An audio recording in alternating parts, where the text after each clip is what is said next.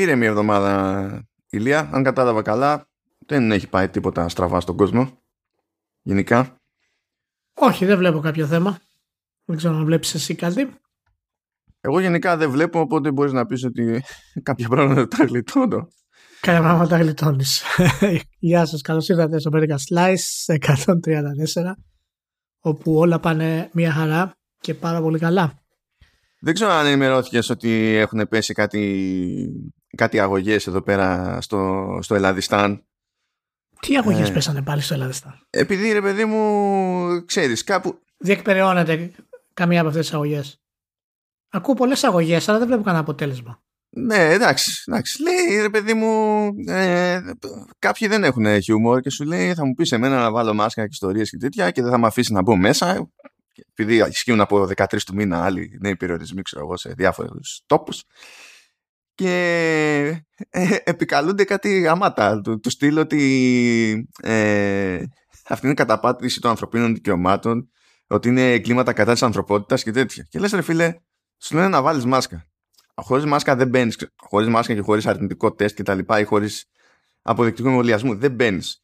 Και λες, ας πάω κόντρα σε αυτό, κινηθώ νομικά, ρε παιδί μου, κόντρα σε αυτή τη ρύθμιση, νόμο, διάταγμα, ό,τι θέλεις, ανάλογα με την περίπτωση. Και λες, hm, ας υποστηρίξω ότι είναι έγκλημα κατά της ανθρωπότητας. Δηλαδή, τι κοινό έχει αυτό με τον Σλόμπονταν Μιλόσεβιτ, ας πούμε, ξέρω εγώ, δεν είναι. Προφανώς όταν εσύ σου στερείται η προσωπική σου ελευθερία, είναι έγκλημα κατά της ανθρωπότητας. Είσαι μέρος της ανθρωπότητας. Και εφόσον αυτό είναι στέρηση ελευθερίας, νομίζω ότι δεν καταλαβαίνω γιατί μπερδεύεσαι. Και γιατί να μην κάνουμε εμείς μια, μια, ρε παιδί μου, μια, μια αγωγή από την άλλη μεριά και να επιχειρηματολογήσουμε ότι ο άλλος δεν είναι μέρος τη ανθρωπότητας. Γιατί να μην το κάνουμε κι εμείς αυτό; ε, δεν ξέρω κατά πόσο η αλήθεια είναι συμβαίνουν αυτά σε άλλες χώρες σε αυτό το επίπεδο. Καλά, σίγουρα συμβαίνουν. When in doubt.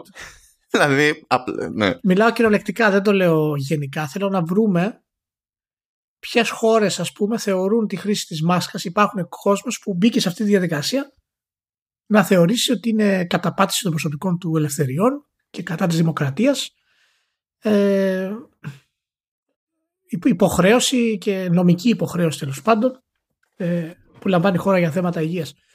Θα ήθελα πραγματικά να βρω μια χώρα που έχει κάνει κάτι αντίστοιχο. Είμαι σίγουρος ότι υπάρχει, αλλά δεν ξέρω ποια είναι. Μπορεί να είναι η Αμερική, ξέρω εγώ. Εντάξει, κοίτα. Έχουμε και άλλους στόχους. Έχουμε μια Βραζιλία, δηλαδή. Έχουμε, έχουμε ένα, μια, μια Λευκορωσία. Σωστό. Σωστό ο, ο, ο Λουκασένκο εκεί έχει πει με straight face αυτό, δηλαδή υπάρχει βίντεο κανονικά και το έχει πει σε κανάλι, ρε παιδί μου. Ε, λέει ότι δεν υπάρχει, δεν υπάρχει κορονοϊός, δεν υπάρχει πανδημία. Βλέπετε, λέει τριγύρω μας, βλέπετε πουθενά εδώ στον αέρα κορονοϊό. Λοιπόν, καλά, ας πούμε κάτι πιο, πιο ευχάριστο έτσι, για την ιστορία. Τώρα τις μέρες που πέρασαν, η εβδομάδα που πέρασε, είχε firmware updates. Πείτε τι, γιατί αυτό είναι ευχάριστο. Εντάξει, για το PlayStation 5 είναι ευχάριστο. Το αγαπημένο μου θέμα. Ναι, γιατί. Εντάξει, έ, έπεσε ε, περίπου 9 μήνες έξω χοντρικά η Sony σε αυτό το θέμα, αλλά τέλος πάντων συμβαίνουν αυτά. Με το, μεταξύ άλλων, με το τελευταίο firmware του, του PlayStation 5 υποστηρίζεται πλέον η, η χρήση άλλων SSD. Μπορούν να μπουν συμβατοί SSD τέλο πάνω στο, στο μηχάνημα για επέκταση του αποθηκευτικού χώρου κτλ με ό,τι αυτό συνεπάγεται, γιατί πρέπει να προσέξουμε τις διαστάσεις, τι παίζει με τη ψύκτρα και, και τα συναφή. Τώρα, OK, okay, αυτό το αναφέρω για ένα λόγο συγκεκριμένο βέβαια, επειδή αμέσως μετά έχω κάτι για την Nintendo. Διότι είχαμε νέο firmware και στο Nintendo Switch, Ηλία, και θέλω να σου πω ότι από τη μία έχουμε τη Sony που βάζει υποστήριξη για, για προσθήκη SSD και απ' την άλλη έχουμε την Nintendo που βάζει υποστήριξη για, για Bluetooth. Για, Bluetooth.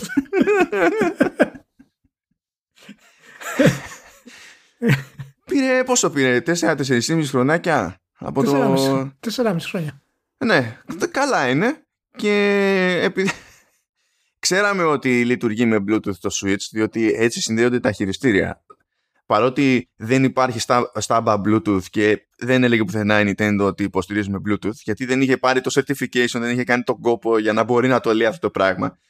Και αυτά είναι κλασικά για την Nintendo. Κάνει έτσι chip out για να γλιτώσει royalties από εδώ και από εκεί. Μάλλον αυτή τη φορά αναθεώρησε for something. Καλά, είναι και 4,5 χρόνια. Δεν, δεν την νοιάζει κιόλας μάλλον. Το Switch είναι τόσο προστοδοφόρο που δεν την ενδιαφέρει τώρα. Θα κάνουμε update. Και σου λέει ρε παιδί μου ότι μπορεί να χρησιμοποιήσει μετά το update όποιος χρήστης θέλει, ε, όποια, οποιοδήποτε ηχείο Bluetooth ε, ή ακουστικά Bluetooth κτλ. Αρκεί βέβαια να μην θέλει να χρησιμοποιήσει και το μικρόφωνο, δεν υποστηρίζει το μικρόφωνο. Και ακόμη και έτσι ε, προειδοποιεί για lag στον ήχο και από ό,τι φαίνεται υπάρχει ουσιώδες lag στον ήχο, οπότε ειδικά σε παιχνίδια που είναι και πιο action δεν το πολύ κόβω. να είναι έτσι, πολύ normal.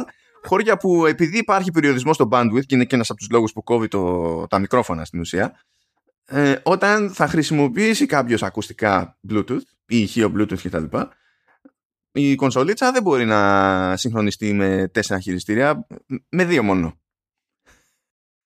Ε, λες, Εντάξει, πόσα, πόσα θες το μάνο; Λες ρε Nintendo, άμα είναι έτσι η φάση, τι το κάνεις το update; Α, το χωρίς Bluetooth, δεν πειράζει. Δεν καταλαβαίνω ποιο είναι το πρόβλημα. Πραγματικά.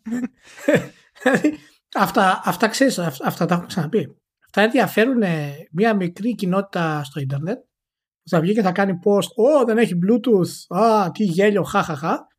Κάποιους σε tech heads, οι οποίοι πρέπει να τα έχουν γιατί είναι κοινή λογική, όχι για κάποιο άλλο λόγο. Ε, και το μόνο που δεν ενδιαφέρει στην πραγματικότητα είναι την Nintendo. Ναι. και τα 100 εκατομμύρια που το έχουν αγοράσει. Αλλά είναι απαράδεκτο να μην έχει τέτοιο πράγμα. Στο, θα ακούσει στο Facebook ε, τους ε, εμπειρογνώμονες. Άμα του ρωτήσει για ποιο λόγο είναι απαράδεκτο γιατί όλοι έχουν. Α, OK. Okay. Okay, Κάτω μεταξύ δεν μπορείς να βάλεις ε, ε, το, το, η Sony δεν υποστηρίζει Bluetooth headset. Όχι, δεν υποστηρίζει. έχουμε, φτάσει στο σημείο, έχουμε φτάσει στο σημείο πλέον νομίζω. Με το Switch έγινε αυτό. Όπου η Nintendo είναι υπεράνω κριτικής. Νομίζω έγινε με το Switch. Δηλαδή με το Wii με το Wii είχε το απίστευτο BAM ας πούμε και δεν το περίμενε κανένας και λες μπράβο τους βγήκε και τα λοιπά ε, αλλά με το Switch από την αρχή αισθανόσουν μια σιγουριά για την κονσόλα. Ότι θα βγει και θα πάει καλά. Δηλαδή το, το αισθανόσουν από την παρουσίαση της Nintendo, από τον τρόπο που απέσαιρε σιγά σιγά τις σχέσεις με τα φορητά. Είχες αυτή την αίσθηση. Και πλέον η επιτυχία αυτή έχει φτάσει σε τέτοιο επίπεδο που είναι, είναι παράλληλο κριτικής στην ουσία. Με την έννοια όχι ότι δεν αξίζει να κάνεις κριτική για ασφάλματα που κάνει, αλλά με την έννοια ότι δεν έχουν κάποιο αντίκτυπο ναι, τι το ένα, τι το άλλο, το προϊόν πάει το ίδιο. Ναι, δηλαδή το να κάνει κάποιο update η Sony να βελτιώσει ας πούμε το controller ή να βελτιώσει το, το σύστημα online κτλ. Είναι σημαντικό γιατί έχει αντίκτυπο στο game. Στο πώς παίζουν οι παίχτε. Οπότε το να μην το κάνει είναι λογικό να την κριτικάρεις. Αλλά την Nintendo και να την κριτικάρεις και να μην την κριτικάρεις δεν ενδιαφέρει κανέναν στην πραγματικότητα. Δηλαδή το, το selling point της κονσόλας είναι τελείως αλλού πλέον. Και δεν πίστευα θα φτάναμε ποτέ να το πούμε αυτό για μια εταιρεία. Είναι αδιάφορο βασικά. Δηλαδή, είναι, ο, η Nintendo αποσύρει το Switch και θα βγάλει, ξέρω εγώ, τρεις αγκινάρες Bluetooth. OK. Okay. Μου φαίνεται καλή κίνηση. Εδώ ο Μιγιαμότο έχει πει ότι δεν θέλει να πέφτουν οι τιμές των games. Και δεν, δηλαδή έγινε ναι. εκεί ένα τζέρτζελο για δύο ναι. ώρες στο ίντερνετ και τελειώσαν όλα μετά. Δεν έπαιξε κανένα. Ναι, ναι. Όχι, όχι. Είναι, είναι κακό να, να πέφτουν οι τιμές στα games κτλ. Αλλά δεν ενδιαφέρει κανένα γιατί θα πας να το αγοράσεις. Ούτως ή Πάντως πλάκα στην πλάκα. Ε, νομίζω ότι Bluetooth στάνταρ χρησιμοποιεί μόνο η Nintendo και η Sony. Χρησιμοποιούν για χειριστήρια, αλλά για τίποτα άλλο. Ε, τώρα για, για ακουστικά περιέργως υποστηρίζει μόνο η Nintendo από σπόντα και όχι πολύ καλά. Και από εκεί και πέρα ε, η Microsoft δεν υποστηρίζει Bluetooth για ακουστικά κλπ. Και, και δεν υποστηρίζει ούτε για τα χειριστήρια της στην κονσόλα. Θα πει κάποιος τα χειριστήρια υποστηρίζουν Bluetooth. Ναι, αλλά την έχει βάλει αυτή τη λειτουργία για, τη, για το συγχρονισμό με κινητά, tablets και, και πισιά. Δεν τα έχει βάλει. Δηλαδή δεν λειτουργεί με Bluetooth το, το χειριστήριο αυτό όταν κάνει κονέ με Xbox. Ζητάς πολλά τώρα από τη Microsoft. Α φτάσεις στο επίπεδο πρώτα να έχει χειριστήριο με επαναφορτιζόμενη μπαταρία στο, στη, στη, στη, στην κονσόλα και μετά θα βρούμε και τα Bluetooth. Αυτό είναι μαχαίρι στην καρδιά, δεν το, δεν το μπορώ. Είναι, δεν το είναι, μπορώ. είναι, είναι. Και κάθε φορά που ακούω άνθρωπο και λέει γιατί άμα ξεμείνω στο ζόρι μπορώ να πάω και να αγοράσω Ναι, δύο ναι. αλκαλικές. τι, τι, Τέλος πάντων, ναι. γιατί, αυτό είναι, ευ- γιατί αυτό είναι ευκολία. Γιατί δεν μπορείς να αγοράσεις δύο επαναφορτιζόμενες έξτρα και να τις έχεις φορτισμένες. Δεν λέω τώρα πέραν αυτού.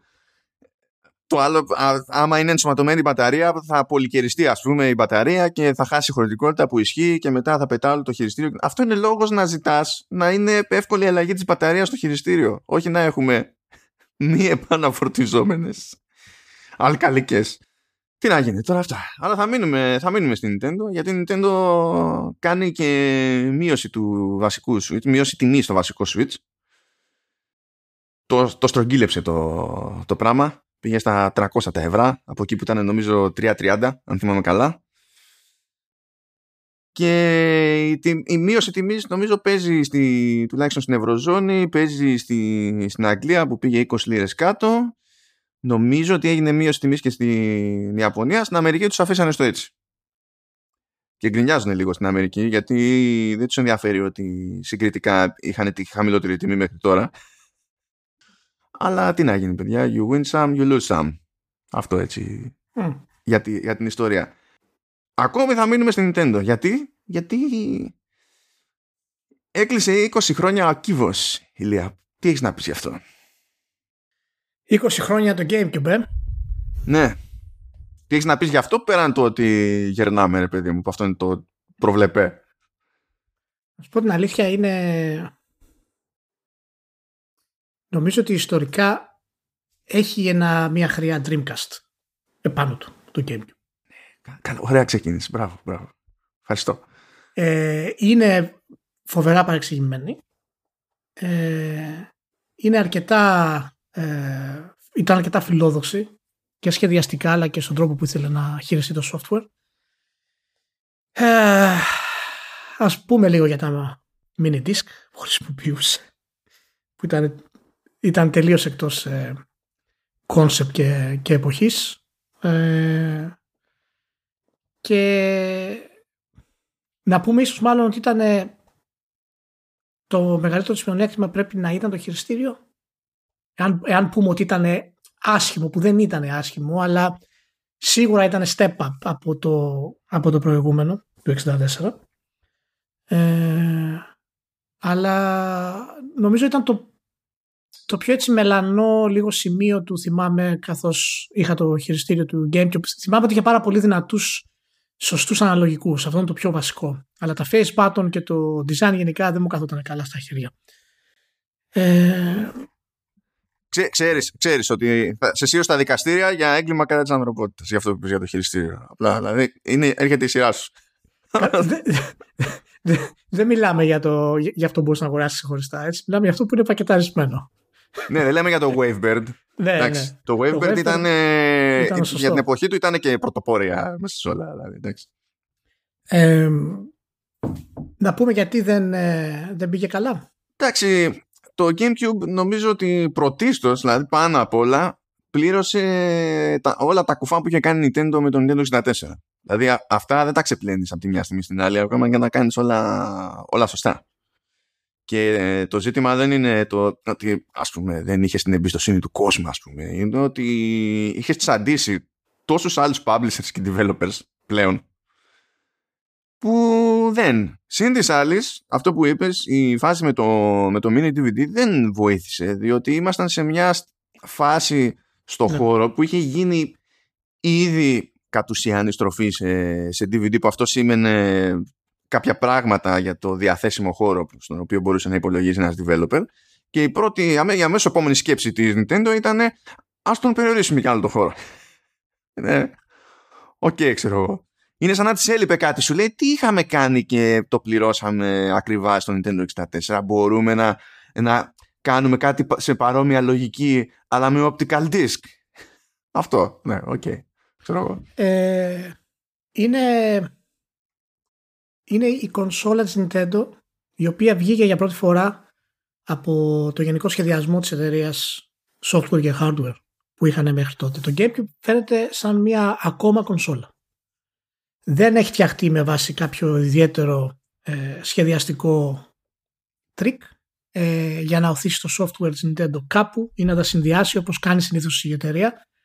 Ήταν μια κονσόλα που βγήκε για να ανταγωνιστεί ε, επί ίσοις και αναμενόμενοις όροις το PlayStation 2 και το Xbox έτσι.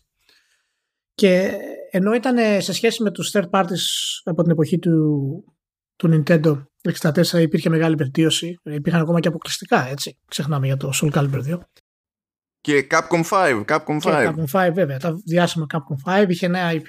Γιατί Soul Calibur 2 ήταν εντάξει, απλά είχε ειδική έκδοση με το Link. Ε, είχε με το Link, ναι, ναι. ναι. Είχε, θέλω να πω ότι ακόμα και τεράστια franchises ήταν, ξέρεις, συγκεντρωμένα. Και φυσικά ε, Ποιο είχε, είχε βγει και ένα παιχνιδάκι Resident Evil, λεγόταν.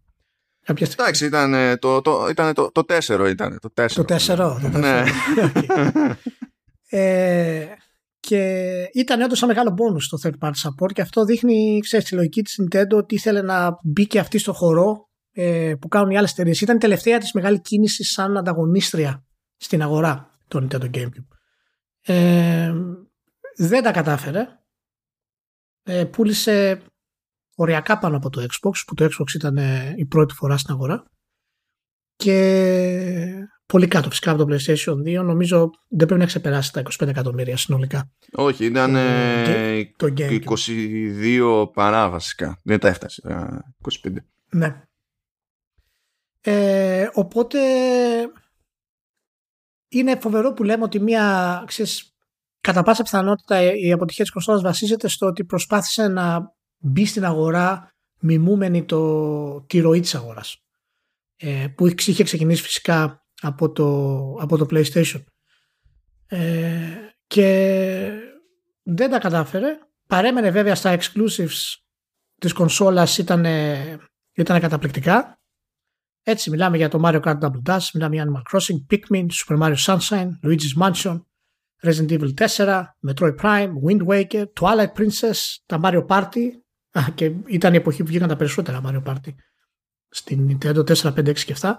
Ε, Super Smash Bros. Melee, δηλαδή δεν είχα ότι είχε κάποια έλλειψη ιδιαίτερη και μάλιστα και τα δύο Zelda που είχαν βγει τότε ήταν καταπληκτικά. Ε, και σίγουρα δεν ήταν ε, ακριβώς αυτό που θέλανε όλοι γενικότερα ε, για να φτάσει η Nintendo για τους third parties. Ε, η αλήθεια είναι ότι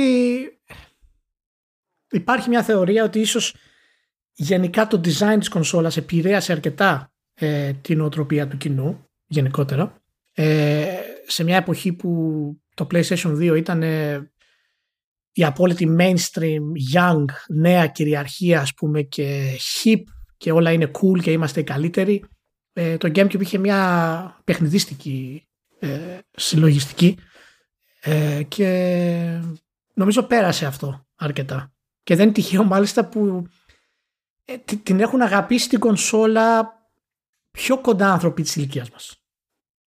Δηλαδή τώρα, τώρα άνθρωποι που είμαστε ξέρω εγώ 35 ή ξέρω εγώ 45 πάντα άμα το ρωτήσεις για το Gamecube θα σου πει εντάξει την αγάπησα την κονσόλα.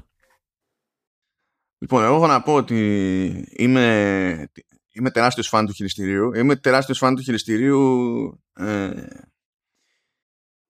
λόγω ε, και της νοοτροπίας τη σχεδιαστική σε κάποια πράγματα. Το κόνσεπτ ότι ε, τα face buttons ε, έχουν διαφορετικό σχήμα και υφή ναι. ε, προσθέτουν ένα επίπεδο accessibility που λέμε που το έχουμε απολέσει από τότε. Δηλαδή η σιγουριά με την οποία μπορούσες να ξέρεις τι πατάς σε εκείνο το χειριστήριο στα τυφλά ε, δεν έχει περάσει σε, σε νεότερα χειριστήρια καθόλου. Και νομίζω ότι αυτό για, ε, για μένα ήταν πολύ ενδιαφέρουσα γραμμή αυτή και δεν βλέπω κάτι προφαν, προφανώς λάθος στην όλη φάση. Πιο πολύ θα έλεγα ότι ξενέρωνα με το C-Stick διότι είχε ακόμα το κουσούρι η Nintendo να, να, να, να, μην μπορεί να διαχειριστεί το concept αυτό όπως έπρεπε. OK, okay. εντάξει. Ε, αλλά είναι το ότι είναι ακόμη και σήμερα αρκετά ok στο χέρι μου μου κάνει φοβερή εντύπωση διότι αν πάμε στα αντίστοιχα χειριστήρια της εποχής δηλαδή DualShock 2 το πιάνεις σήμερα και καταλαβαίνεις άλλη απόσταση με αυτό που θεωρείς αποδεκτό στο σήμερα εσύ και εγώ, που καθένας τέλος πάντων. Αντίστοιχα, άμα πιάσουμε χειριστήρια του Xbox, είναι, ξέρεις, είναι τώρα σαν να είμαστε ημέρα με τη νύχτα. Ενώ δεν μου βγάζει το ίδιο ξένο πράγμα, ρε παιδί μου, το, το χειριστήριο του GameCube. Ε, τώρα δεν θα σχολιάσω εγώ το, τη χειρολαβή στην κονσόλα, θα την αφήσω έτσι να περάσει τον τούκο. Από ότι ήταν, ήταν όντως την εποχή που η Nintendo εξακολουθούσε και έπαιζε με τα, με τα specs, δηλαδή ε, την έννοιαζαν αυτά τα πράγματα και νομίζω ότι μαζί με, αυτό το, με αυτή την έγνοια πέθανε και το event που έκανε για τέτοιες περιστάσεις, το, το Space World, αν θυμάμαι καλά, που πρέπει να είναι και η τελευταία φορά που έκανε τον κόπο τότε να προσπαθήσει να δείξει πράγματα για νέο hardware, να έχει tech demos και τέτοια, ας πούμε, για να εντυπωσιάσει τον κόσμο. Γιατί μετά από το GameCube άλλαξε ρότα η φάση και είχαμε Wii, Wii U και τώρα Switch και τα λοιπά. Αν θυμάσαι Ηλία υπήρχε εκείνη η κούκου ιδέα καλά πέραν το ότι μπορείς στο GameCube να πας να βάλεις adapter και να παίζεις παιχνίδια του Game Boy Advance και τέτοια. Και να το χρησιμοποιήσεις και σαν, και σαν controller το Game Boy Advance, έτσι. ναι, αυτό. Μπορείς να συνδέσεις Game Boy Advance πάνω κατευθείαν με, με καλώδια και είχε, είχε το θράσος η, η Nintendo να βασίσει και το design παιχνιδιού σε αυτό το concept. Λες και έχουμε όλοι πρόχειρα και τέτοια καλώδια και advance. Να θυμηθούμε λοιπόν το, το, το Four Swords, το, το Zelda, που είχαν τα κότσια οι τύποι να παίζεις, να το έχεις σαν χειριστήριο. Αν και νομίζω το ιδανικό setup ήταν ένας να έχει το χειριστήριο του GameCube και άλλοι τρεις να παίζουν από Game Boy Advance και κάποιος μπορεί, ενώ ήταν όλοι στην οθόνη, κάποια στιγμή κάποιος μπορεί να έμπαινε σε ένα δωμάτιο και τα λοιπά και έβλεπε στην οθόνη του στο Game Boy Advance μόνο εκείνος τι έπαιζε μέσα σε αυτό το δωμάτιο. Χαίρομαι απίστευτα που είχαμε την τύχη να το δοκιμάσουμε αυτό επί, επί Game Pro και, γιατί μόνο έτσι υπήρχε περίπτωση να έχουμε όλα τα απαραίτητα καλώδια και αρκετά Game Boy για να ναι. την κάνουμε αυτή τη μόντα. Δεν χαίρομαι που το δοκιμάσαμε με τον Λεωνίδα στην παρέα, γιατί ο Λεωνίδας ήταν μεγάλος τσάτσος και εξακολουθεί από τότε μέχρι σήμερα να είναι απόλυτα τσάτσος σε οποιοδήποτε παιχνίδι multi που υποτίθεται ότι είναι και συνεργατικό μαζί, όχι ανταγωνιστικό. Το κέρατο, ας ε, πούμε, Λεωνίδα. Εντάξει. Ναι. Ε, ίσως ήταν αυτή η αίσθηση που μου έχει μείνει για το controller. Ε, γενικά ήταν ίσως η κονσόλα με την οποία όλα αυτά τα νέα πραγματάκια ε, δεν, δεν μας έδωσαν κάτι ιδιαίτερα στο συνδυασμό software και hardware ε, που είναι φημισμένη η Nintendo. Να πούμε βέβαια ότι ε, ανεπίσημα κατά μία έννοια ε, οι ασύρματοι controllers, τα ασύρματα χειριστήρια ήταν εκτός μόδας πριν το Wavebird. Ναι, ναι. Ο, ο κόσμος πάρα πολύ ξεχνάει γιατί το GameCube έχει περάσει κάτω από το radar αλλά τα Wavebird ήταν στην πραγματικότητα η, η πρώτη έτσι, στην ουσία επίσημη ε, πρόταση μιας εταιρείας ε, και σε τέτοιο ποιοτικό επίπεδο έτσι, για να έχει ασύρματα χειριστήρια για την κονσόλα της. Ε, και αυτό σίγουρα ήταν κάτι το οποίο και αυτό πέρασε κάπως ανακμετάλλευτο. Δηλαδή ποτέ δεν προωθήθηκε όπως έπρεπε, ποτέ δεν έγινε bundle με την κονσόλα παρά μόνο σε καταστήματα Οπότε νομίζω ότι υπάρχει και μια... Πιστεύω ότι η Nintendo είδε πολύ νωρίς ότι η επιλογή της ήταν λάθος με το GameCube. Και άρχισε πάρα πολύ νωρίς το σχεδιασμό της επόμενης κονσόλας να επιστρέψει δηλαδή στις ρίζες της. Και εξού φυσικά και το, το Wii. Ε, οπότε είναι το σημαντικότερο μάθημα που έχει κάνει ε, η Nintendo. Γι' αυτό λέω ότι ήταν αφήνει μια, ένα χρώμα Dreamcast γενικά η κονσόλα. Δεν έφτασε ποτέ στην ουσία το, ε, τη δυναμικότητα με την οποία είχε ξεκινήσει. Και μην ξεχνάμε το Gamecube ήταν και πιο δυνατό από το PlayStation. Ε, τεχνικά. Επίσης, τι ωραίο όνομα το Gamecube. Ναι. Και δεν άρεσε. Πολλοί κόσμος το κορεδεύει. Το, το, το, το κοροϊδεύει γιατί ο κύβος. Ε, ναι. Κύβος κνόρ, ξέρω εγώ. Ε, εντάξει, παιδιά, δεν είναι κάτι υποτιμητικό κύβος. Ξέρω εγώ. Δεν ξέρω αν έχετε κάποια σχέση μίσους με συγκεκριμένα γεωμετρικά σχήματα, αλλά. Ναι. OK, okay, είναι το κύβος. Ε, ίσως θα μείνει στην ιστορία το, το GameCube από θέμα software. Ε, φυσικά για, για μένα πρωτίστως την εκμοντερνοποίηση του Metroid Prime ε, στην πρώτη περιπέτεια της Samus για το, στο, σε 3D ε, και δεν χρειαζόταν παρά μόνο ξέρω, 10 λεπτά για να καταλάβεις ότι παίζεις από τα καλύτερα παιχνίδια τουλάχιστον τα τελευταία 15 χρόνια. Ε, το Metroid Prime ήταν ένας θρίαμβος σχεδιασμού σε όλα τα επίπεδα και μια εμπειρία καταπληκτική ε, από θέμα ατμόσφαιρας και από θέμα απόκρισης του χειριστηρίου ε, gameplay ήταν, ήταν πραγματικά κάτι, κάτι καταπληκτικό και τα επόμενα Metroid δεν φτάσανε στο ίδιο επίπεδο. Οι ανισορροπήσεις, ας πούμε, κυρίως του 2 σε θέματα δυσκολίας κτλ. ακόμα με κυνηγάνε. Αλλά νομίζω ότι αν πούμε για το software ήταν ε, το τι έμεινε στην ιστορία, δηλαδή πρέπει να ήταν το Metroid, πρέπει να ήταν το Resident Evil 4, κυρίως γιατί συνδυάστηκε η αρχική αποκλειστικότητα με, την, ε, με τον επαναπροσδιορισμό του franchise και μας έδωσε το καλύτερο Resident Evil που είχαμε μέχρι τότε και όντως από τα καλύτερα παιχνίδια που ε, έχουμε παίξει σε αυτή τη γενιά και φυσικά το ο χαμός που έγινε με το Wind Waker πρωτίστως και με το Twilight Princess μετά. Αυτό ε, και στο Wind Waker είναι που έφαγε, έφαγε πολύ κράκη. Ήταν, ε, ήταν too much, ήταν, ήταν άδικο. Απλά. Ναι. Συνδυάστηκε με το γεγονός του παιχνιδίστικου στυλ της κονσόλας και πάρα πολλοί κόσμος απέτυχε να συλλάβει ακριβώς τι έκανε το Wind Waker. Ε, είμαι ευχαριστημένος μέσα στα χρόνια το Wind Waker έχει πάρει πολύ καλύτερες κριτικές ε, από ότι τότε και ακόμα και σήμερα αν μπείτε στο YouTube, εξαιρετικοί YouTubers κάνουν ανάλυση για το Wind Waker γενικότερα ε, θα δείτε πραγματικά γιατί ήταν ένα από τα καλύτερα παιχνίδια όλων των εποχών ε, το Wind Waker και μάλιστα ήταν τόσο μεγάλο το buzzer το buzz που έγινε με το Wind Waker μάλλον που αυτό σπάνια γίνεται από ιαπωνική εταιρεία έτσι. Η Nintendo άλλαξε τελείως στροφή και πήγε στο Twilight Princess. Δηλαδή προσπάθησε να αγκαλιάσει τον όριμο Link, το σκοτεινό Link, γιατί ήταν η εποχή του PlayStation, η εποχή του Xbox, της οριμότητας των video games. Και ακόμα και Nintendo και είπαμε γιατί όντως έπεσε σε, αυτό το, σε αυτή την παγίδα του να μην είναι ο εαυτός της με το GameCube, αποφάσισε να αλλάξει και το, και το Link. Θυμάσαι φυσικά το τρομερό τρέιλερ έτσι, που είχε βγει τότε με το, με το Link να καλπάζει ξέρω εγώ, στο ηλιοβασίλεμα ας πούμε σε ρεαλιστικά 3D γραφικά ναι, ναι, ναι, Ηλία, διότι κοίταξε να δεις. Όταν ένα από τα βασικά πράγματα που κάνεις σε όλο το παιχνίδι είναι να κουρεύεις γρασίδι και να βγαίνουν ρουπίες, χρειάζεται, χρειάζεται έτσι, να, να είσαι ριζωμένος στο ρεαλισμό. Ναι. Αλλιώς δεν λειτουργεί το πράγμα.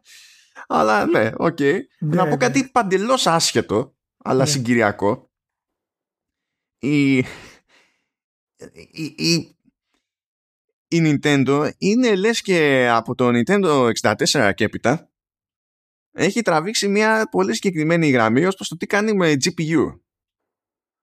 Από ποια άποψη; Ε, στο, στο Gamecube είχε κάνει κονέ με την RTX που νομίζω ότι η RTX είχε, είχε πάρει άτομα από την Silicon Graphics που ήταν υπεύθυνη για τη GPU τέλος πάντων του Nintendo 64 αλλά στο, στο διάστημα είχε πεθάνει η Silicon Graphics. Οπότε φύτρωσε η RTX. Μετά η RTX αγοράστηκε από την ATI. Και μετά η ATI αγοράστηκε από την AMD. Είναι, υπάρχει, έχει πιάσει όλη την οικογένεια, όλη την πορεία, ρε παιδί μου, και έχει μείνει σταθερά ναι. εδώ και πάρα πολλά, πάρα πολλά χρόνια. Τέλος πάντων. Ναι. Άσχετο, άσχετο τέλος πάντων τρίβει αυτό που μιας και έπεσε μπροστά μου. Ναι, και να, να πούμε, ε, να κλείσουμε ότι και σε ένα ακόμα πράγμα που κάνει το GameCube ξεχωριστό και εκτός της ε, παραδοσιακά ιστορίας της Nintendo του πώς πλησιάζει την αγορά δηλαδή και το σχεδιασμό ήταν το Nintendo ήταν η κονσόλα η οποία μάλλον χρησιμοποιήθηκε πολλές φορές για να δείξουμε τα καλά γραφικά ενός παιδιού. Και αυτό είναι κάτι το οποίο ιστορικά δεν έχει συμβεί. Και δηλαδή ακόμα και τώρα θυμάμαι ξέρω εγώ παιχνίδια σαν το F-Zero GX που λέγαμε κοίτα τι μπορεί να κάνει το, το GameCube. Και ο 60 FPS. Το, ναι, το Eternal Darkness Sun της Requiem κοίτα πώς μπορεί να παίξει με το σχεδιασμό και τα διάφορα πράγματα και το πώς μπορεί να αλλάξει το, το που, gameplay. Που, που, και αυτό ήταν τώρα, και αυτό κανονικά ήταν παιχνίδι που συνήθως για Nintendo 64 έτσι και το βγάλανε εκεί πέρα. Που, που αυτό ήταν, ήταν τίτλος λανσαρίσματο εντωμεταξύ και το είχα πάρει πακέτο με το, με το Gamecube και εντάξει, τραύματα έτσι, τραύματα. Ναι. Και ήταν, είχε αυτή την ταμπέλα αρκετά το Gamecube και είναι πραγματικά μια ακόμα απόδειξη του πόσο ενάντια στην ιστορία της πήγε με το GameCube η Nintendo. Όχι, δεν είναι απαραίτητα κακό γιατί το να δοκιμάσεις νέα πράγματα για να ενταχθεί σε μια αγορά είναι, είναι normal. Ιδιαίτερα όταν δεν ξέρεις που θα πάει η αγορά. Και εκείνη η εποχή δεν ξέραμε πραγματικά που θα πάει η αγορά. Αλλά ξέρεις, άλλαξε τελείως τον εαυτό της. Ακόμα και το Soul Calibur 2, ας πούμε, ή το Star Wars Rogue Leader, ε, ήταν πάντα. Κοίτα τι μπορεί να κάνει το GameCube. Κοίτα πόσο γυαλιστερά είναι τα γραφικά, το animation. Και αυτό είναι κάτι που η Nintendo δεν το είχε. Ε, το Rock Leader το είχε διαλέξει και η Nintendo ως tech demo τότε. Ακριβώς. Το θυμάμαι. Ακριβώς. Οπότε να είναι καλά το, το Gamecube. Μας έχει χαρίσει πολύ ωραίες εποχές. Ε, τουλάχιστον όσοι το ακολουθήσαμε. Ε, και νομίζω καλά θα περάσει την ιστορία σαν το βήμα που αφύπνισε την Nintendo και την επανασύνδεσε με την ταυτότητά της. Έχω, ε, έχω και άλλα τρίβια, ένα προσωπικό και ένα ελληνικό. Λοιπόν, όταν έβγαινε, τη χρονιά που βγήκε το Gamecube, στην Ευρώπη τουλάχιστον, και το, και το Xbox στην Ευρώπη, ήταν η χρονιά που έδινα ε, πανελλήνιες. Και δεν γινόταν, δεν ήταν πολύ λογικό να αγοράσω τις κονσόλες πριν τις πανελλήνιες. Είχα ήδη PlayStation 2, εντάξει. Ε, λέω θα τελειώσω με τις Πανελλήνιες και μετά θα πάω και θα φεσωθώ κι εγώ να έχω ένα χρέος προκοπής σε αυτή τη ζωή. Και θυμάμαι ότι είχα μπει σε ένα Γερμανό τότε και είχα πει με street face. Ότι θέλω. Ένα Xbox, ένα Dead or Alive 3 για το Xbox, ένα Halo για το Xbox, ένα Fantasy 10 για το PlayStation 2 γιατί δεν είχα επενδύσει προηγουμένως, δεν ήταν η ώρα, ένα GameCube σε MOV, ένα Smash ε, ένα Rock Leader και ένα Eternal Darkness. Καταλαβαίνεις τώρα τι ηλίθια πρόταση είναι αυτή, έτσι, την request. Ε, και όταν το είπα αυτό, ε, α, ε, δεν με πίστευε το, το κατάστημα. Και ο υπάλληλο άρχισε να με κοροϊδεύει straight. Του στυλ, πού πας εσύ, δηλαδή τώρα είσαι, ξέρω εγώ, είσαι και δεν είσαι 18 και είσαι εδώ και μας αυτά. Και μου λέει, ε, δηλαδή εντάξει, και τι τα θέλεις αυτά; Ε, να τα αγοράσω ε, και με κοιτάζει και τον κοιτάζω και σιωπή. Και μετά από awkward silence είναι, μου λέει, ε, όντως. και λέω, ναι, έχω έρθει με λεφτά. και ξαφνικά πανικοβάλλεται και μπαίνει στη διαδικασία να τα ψάξει. Και τελικά γέλασα εγώ τελευταίος. Διότι μου λέει: Έχω τα πάντα, αλλά το Gamecube δεν το έχω σε MOV, το έχω μόνο σε μαύρο. Τα φλακ, το θέλω σε MOV. Και σκόνομαι και φεύγω. Αυτό, αυτό είναι το προσωπικό το, το trivia. Λοιπόν, το ελληνικό το trivia είναι ότι το Gamecube, καλά μου παιδιά, ενώ υποτίθεται ότι στην Ευρώπη έβγαινε 3 Μαΐου του 2002, ειδικά στην Ελλάδα βγήκε μία εβδομάδα νωρίτερα. Αυτά είναι. Γιατί είχε βγει μία εβδομάδα νωρίτερα, διότι έπαιζε το σωστό το κονέ με Nintendo Japan και είχε εξηγηθεί στη Nintendo Ιαπωνίας ότι 3 Μαΐου τότε σε εμάς πέφτει Μεγάλη Παρασκευή και το concept κάνουμε πρόμο λανσαρίσματος Μεγάλη Παρασκευή είναι λίγο προβληματικό. Και τότε η Nintendo, η Nintendo δηλαδή που ξέρουμε ότι δεν φημίζεται για την ευελιξία, αντί να πει σας πάμε μια εβδομάδα μετά, είπε σας πάμε μια εβδομάδα πριν. Και κάπως έτσι από freak accident ας πούμε η Ελλάδα είδε Gamecube μία εβδομάδα πριν την, από την υπόλοιπη Ευρώπη. Παράνοια αυτό. Αυτά είναι. Λοιπόν, ε, ε, τότε ήσουν όχι ήσουν εσύ στο τέτοιο πιο μετά ήταν που είχες πάει σε Nortec διακτής ναι σωστά αναγκαστικά ήταν πιο μετά δεν ήσουν εκεί πέρα ακόμη ναι, αλλά, πιο μετά. ναι, okay. λοιπόν πάει το, το Gamecube τα θυμηθήκαμε πάμε να θυμηθούμε τίποτα άλλο Πάμε να θυμηθούμε λίγο ZX Spectrum, διότι πάει ο Sinclair, ο Sir Clive Sinclair. Μας άφησε στα, στα 81. Ναι. Ε, το οποίο αντιμετωπίστηκε και λίγο, πάντων, ε, ας το πούμε λίγο σημαδιακό, επειδή υπήρξε ZX81 από τέλος πάντων τα συστήματα της, της Sinclair. Ε, που με ZX80 και 81 υποτίθεται ότι είχε κάνει κάποια πρώτα βήματα εκεί. Ε, αλλά το, το 82 ήταν που έσκασε ο ZX Spectrum που ήταν και η πιο μεγάλη επιτυχία της εταιρείας του Sinclair και νομίζω και η τελευταία τόσο μεγάλη επιτυχία της εταιρείας του Sinclair είχε κάνει κάτι περίεργες απόπειρες στο, πιο, πιο μετά και κάτι με, ας το πούμε, ηλεκτρικό αυτοκίνητο. Φαίνονταν ο τύπος ότι ναι, ήταν. Βασανιζόταν, δεν είναι παιδί μου. Το, δηλαδή ήθελε να. Ήθελε να είναι futurist αυτό που λέμε περίπου σήμερα και να τον τρώει, να, να προσπαθεί. Και ναι, να πω ότι δεν είμαι ο πλέον κατάλληλος να ασχοληθώ με, με ZX Spectrum παρότι έχω εδώ που είμαι, εδώ που μένω, έχω ZX Spectrum αλλά από σπόντα διότι προφανώς τον αγόρασα εγώ δεν υπήρχα. Τον αγόρασε ο πατέρας μου όμως. Και γιατί τον αγόρασε ο πατέρας μου; Ο πατέρας μου προφανώς δεν τον είχε games. Έτσι κι αλλιώς τα games τότε ήταν και σε την κατάσταση που ήταν έτσι. Ε, αλλά τον χρησιμοποιούσε για να φτιάχνει τίτλους για τις βιντεοσκοπήσεις που έκανε σε μυστήρια, γάμους, βαφτίσεις κτλ.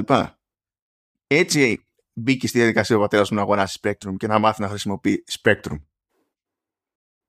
Καθόλου δηλαδή games και, και τέτοια. Γιατί στην τελική αυτό λανσαριζόταν ως computer, έτσι, ως home computer.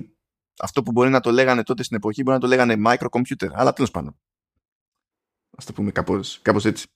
Ναι. Εσύ είχες ε, πιάσει καθόλου, είχες, είχες πασπατέψει. Ναι, ναι, είχα ε, Spectrum. Ε, με τον ξαδερφό μου δηλαδή.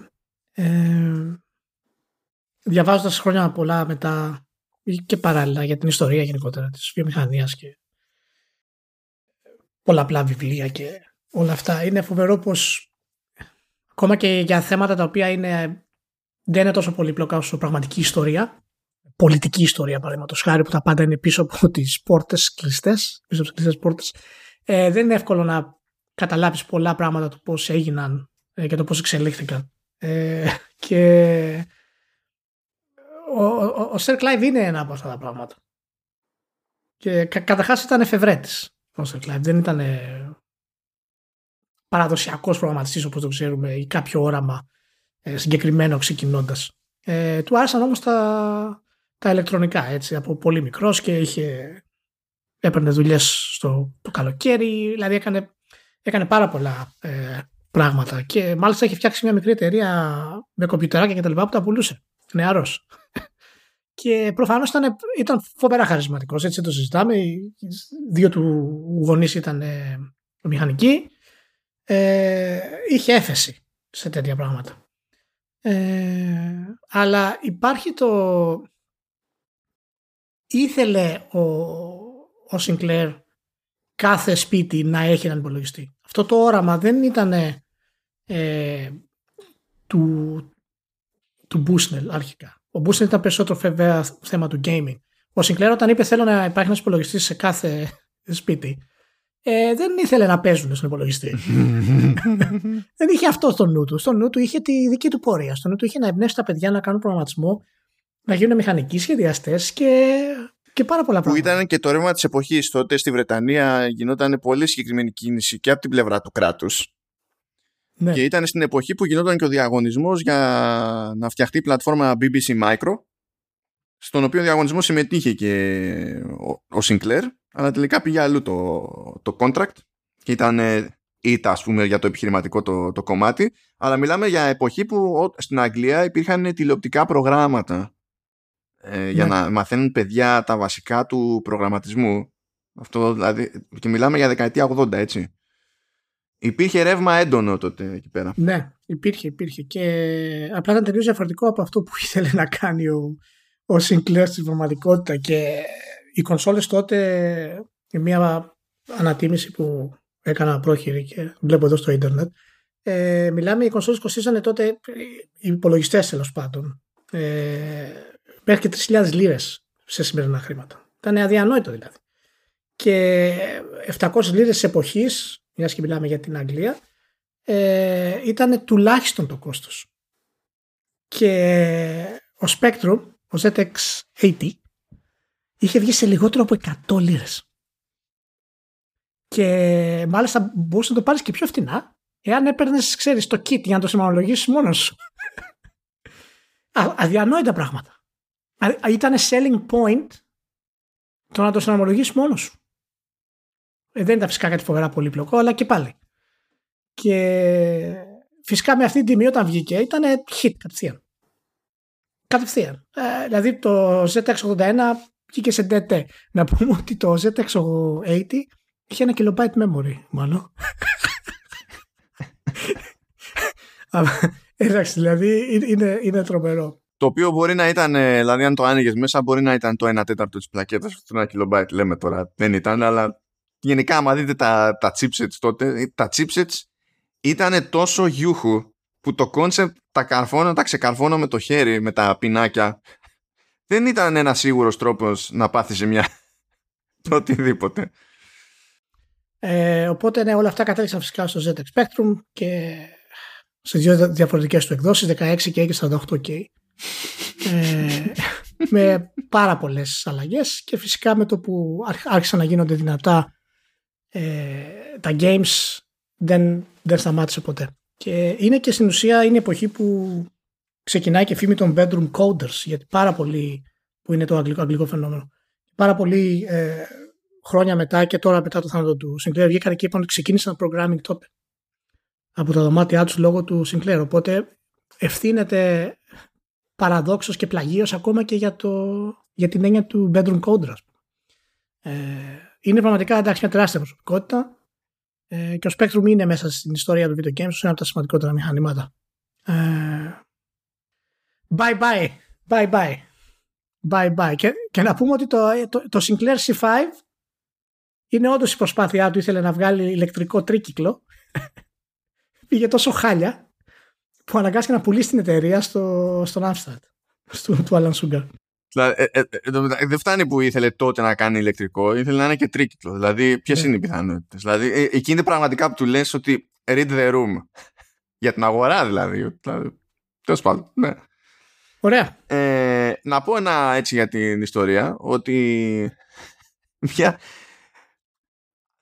ασχολήθηκαν με gaming τέλος πάντων στο Spectrum έτσι κάτι τυπάκια μια εταιρεία που λεγόταν Ultimate άνω κάτω τελεία play the game. Αυτό είναι το όνομα του developer. Δεν ξέρω αν σας αρέσει η Ηλία. Ε, που μετά ο developer αυτός ε, άλλαξε όνομα και έγινε Rareware. και μετά έμεινε σκέτο τώρα. Το εξηγούνται πολύ. Απλά έτσι για την ιστορία. Δηλαδή, ναι. Αλλά εσύ ultimate άνω κάνω τελεία play the game. Εξηγούνται πολλά. Δηλαδή ντροπή. Οκ.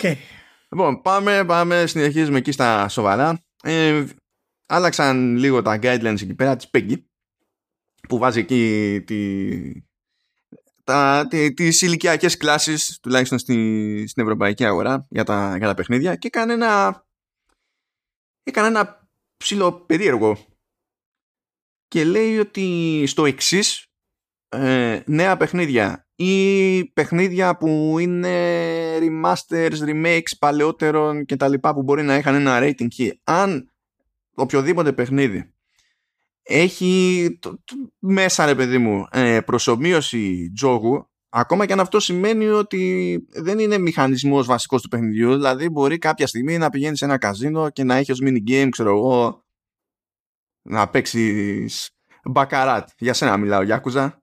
Το συχαίνω με αυτό το μπακαράτ, αλλά τέλος πάντων. Ε, από τη στιγμή που μπαίνεις στη διαδικασία να σου μάθει πώς παίζεται για να το παίξεις και είναι υπαρκτό αυτό το παιχνίδι που χρησιμοποιείται για τζόγο, ας πούμε, τότε πηγαίνει καρφί το classification 18 plus. Πλέον με τον νέο κανονισμό. Ακόμα και αν δεν συντρέχουν άλλοι λόγοι που έχουν να κάνουν με βία, τη, τη, τη, τη ξέρω εγώ, το αν απεικονίζονται ναρκωτικά και οι χρήση του και οτιδήποτε άλλο. Μπορεί να είσαι μπό φουγκαράκι τέλος πάντων, αλλά να πάει μπό φουγκαράκι και να παίξει ρουλέτα και να σου εξηγήσει η ρουλέτα παίζεται έτσι και θα πάει για 18 plus. Και δεν αισθάνομαι super duper σίγουρος για το σκεπτικό αυτή της κίνησης. Δηλαδή, διάβασα την εξή. Α πούμε, μου φαίνεται λίγο. Μου, μου βγάζει μια υπερβολή. Δηλαδή, πώς γίνεται να έχουμε σενάριο με, με, με βία ας πούμε που να μπορεί να πάρει πολύ χαμηλότερο rating και ταυτόχρονα να έχουμε πλέον και αυτό το σενάριο. Γιατί τώρα άμα πει κάποιος ε, ναι, άμα μάθει ο άλλος πώς παίζεται το blackjack, μπορεί να πάει και να παίζει blackjack και να ποντάρει λεφτά, επειδή το είδε και θα το κάνει. Ε, τι τον εμποδίζει επειδή χτυπάει στα games να πάει να χτυπήσει και απ' έξω; Τον εμποδίζει το μυαλό του που καταλαβαίνει τη διαφορά. Αλλά αυτό δεν είναι το point, να καταλαβαίνουμε, ξέρω εγώ, τη διαφορά.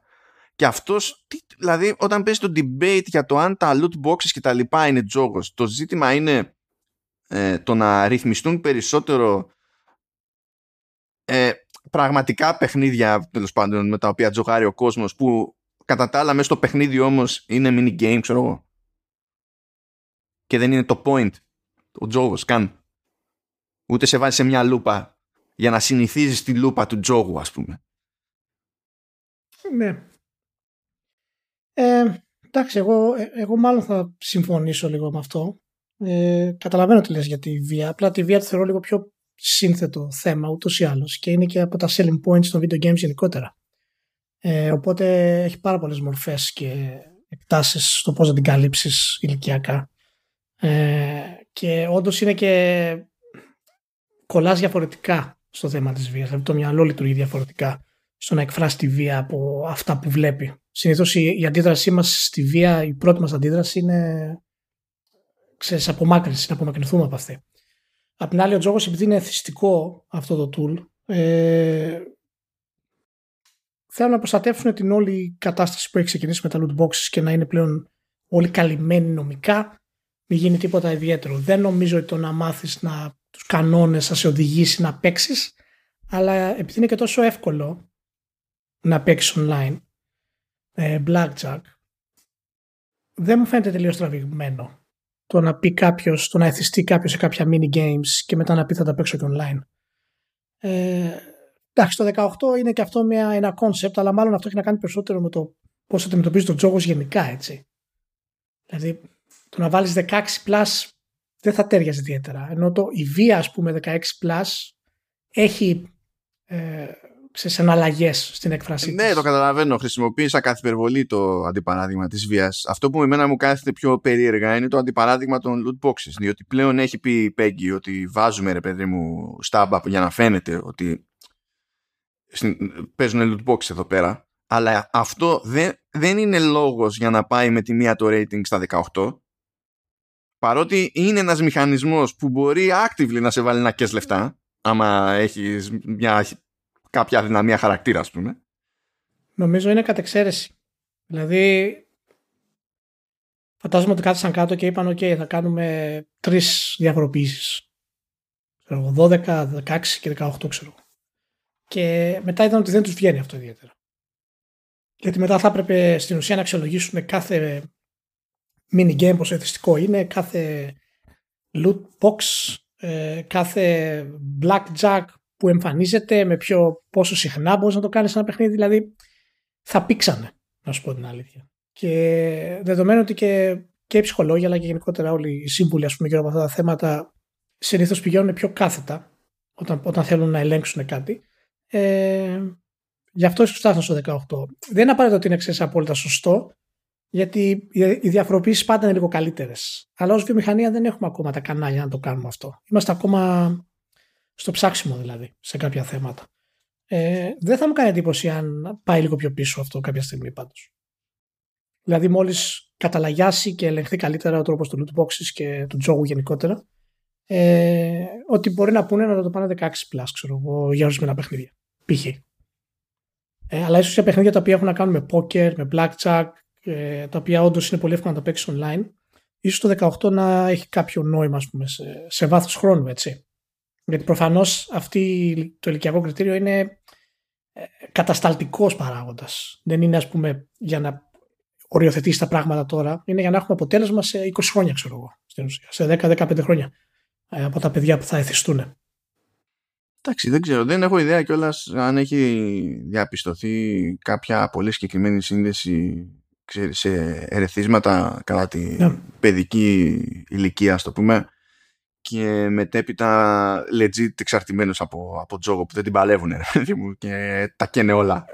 Δεν έχω ναι, ιδέα κοίτα, υπάρχει... η, η, η, λούπα του ντόπαμιν είναι κάτι το οποίο ελέγχεται στα, στα παιδιά και γι' αυτό είναι πολύ απαγορεύεται στους γονείς τέλος πάντων να αγοράσουν στα παιδιά τους ε, skins ε, και τέτοια πράγματα στα παιχνίδια. Ε, όταν είναι μικρά, δηλαδή κάτω από 10 παραδείγματος χάρη. Γιατί τα παιδιά και δεν μπορούν να διαφοροποιήσουν. Ε, απλά θέλουν να αισθάνονται χαρούμενα, ας πούμε. Δεν μπορούν να καταλάβουν τη διαδικασία. Ούτε καταλαβαίνουν ότι οι γονείς ξοδεύουν χρήματα για αυτό το πράγμα. Είναι τελείως χωρίς προστασία δηλαδή. Άμα τους δώσει ένα αντικείμενο θα χαρούν 1000% και θέλουν κι άλλο. Ε, οπότε σίγουρα υπάρχει κάποιο, κάποια σκέψη πίσω από αυτό. Ε, το, το αμερικάνικο, ποιο, πώς είναι, υπάρχει στο αμερικάνικο κάτι τέτοιο; Το αμερικάνικο, τι για 18, τι λες, αν έχεις και πάρει 18 το αμερικάνικο δεν πουλάει Walmart, τέλος, δεν υπάρχουν mm. αυτά, τα ξεχνάς. Mm. Δηλαδή ματσούρ στην καλύτερη, ματσούρ, ναι, ματσούρ στην καλύτερη έχουν, που είναι 17 plus, ξέρω εγώ. Ναι, έχουν, έχουν μόνο warnings δηλαδή, στην ουσία. Ε, ναι. Ότι, ότι είναι ενήλικα και προσέχετε έχει τζόγο, ξέρω εγώ μέσα το παιχνίδι, ξέρω, κάτι τέτοιο. Δεν το... Δεν, παιδιά, τα loot boxes πρέπει να συμμαζέψουμε. Τα loot boxes αυτά. Δηλαδή, ξέρω εγώ, priorities. priorities. Δεν ξέρω ναι, ποιος θα. Δηλαδή, τώρα θα μου πεις, άμα πάει να μαζέψει τα loot boxes, καταλαβαίνουμε ότι εκεί πέρα θα παίζει πολύ πιο έντονη δραστηριότητα από λομπίστες της βιομηχανίας σε σχέση με το τζόγο τζόγο και ό,τι μπορούν να κάνουν οι τύποι του καζίνο που, και του κάθε καζίνο που είναι ήδη ρυθμισμένοι και έχουν συνηθίσει ότι έχουν αυτούς τους περιορισμούς και τα λοιπά αλλά ναι. δεν ξέρω τι να είναι, είναι, ε, ε, εγώ το βλέπω πιο πολύ θετικό αλλά καταλαβαίνω ότι είναι λίγο ε, ξέρεις υπερβολή. Καταλαβαίνω πως το, πώς το θέτεις. Ε, λοιπόν θα βάλω και ένα έτσι πιο εντρικαδόρικο εδώ για να μείνω εγώ τουλάχιστον ξύπνιος γιατί έχουμε κάτι θέματα έτσι όπως είπες σήμερα με τον ύπνο που είμαι για τη συγκεκριμένη γράψη ναι. Ε, λοιπόν έγινε ένα τζέρτζελο εκεί πέρα με, τη, με τον πρώην πλέον CEO της Tripwire Interactive που Tripwire τώρα φαντάζομαι θα θυμάστε περισσότερο από Killing Floor και τέτοια πράγματα ε, ο Gibson λοιπόν εντάξει, είναι αυτό που λέμε Αμερικανός δεξιός και έκανε, πέταξε εκεί ένα tweet για ένα νόμο που πέρασε στο, στο Τέξας, ο οποίος νόμος είναι αρκούντος γελίος. Λέει ότι, δηλαδή πολύ χονδροειδώς το θέσουμε, λέει ότι ενώ προηγουμένως ε, κάποιος μπορούσε να αντιταχθεί ε, σε, σε μια έκτρωση που πήγαινε να κάνει κάποια έγκυος γυναίκα, εφόσον είχε κάποια σχέση, είχε κάποιο δικαίωμα, υποτίθεται, μπορεί να ήταν ο σύζυγός της ή ο πατέρας ή δεν ξέρω και εγώ τι κάποιος μπορούσε να πάει κόντρα με κάποια λογική. Άσχετα τώρα με το αν αυτό εμάς μας βγάζει νόημα ή όχι, πάμε, έκανε ένα level up το Texas και λέει ότι ε, μπορεί οποιοδήποτε έχει τέτοιου είδους υποψία ακόμα και αν δει μια έγκυο να πηγαίνει προς μια κλινική που ξέρει, είναι γνωστό ότι κάνει και εκτρώσεις ή οτιδήποτε ε, μπορεί να την καταγγείλει και να της στείλει στα δικαστήρια. Οποιοδήποτε random τύπος. Δηλαδή περαστικός δεν παίζει τίποτα. Φυσικά έχει γίνει κακός χαμός το παιδί μου στη, στην Αμερική με αυτό το πράγμα. Το πιστεύω λογικά έχει γίνει κακός χαμός βέβαια ταυτόχρονα δεν νομίζω ότι όποιος έχει παρακολουθήσει διάφορα staff για το τι θεωρείται λογικό στο Texas ότι εκπλήσεται πέρα για πέρα αλλά τέλος πάντων it is what it is και βγαίνει λοιπόν ο, ο Gibson της Tripwire όντας δεξιός Αμερικανός να δηλώσει χαρούμενος και θα την πέρασε αυτός ο νόμος.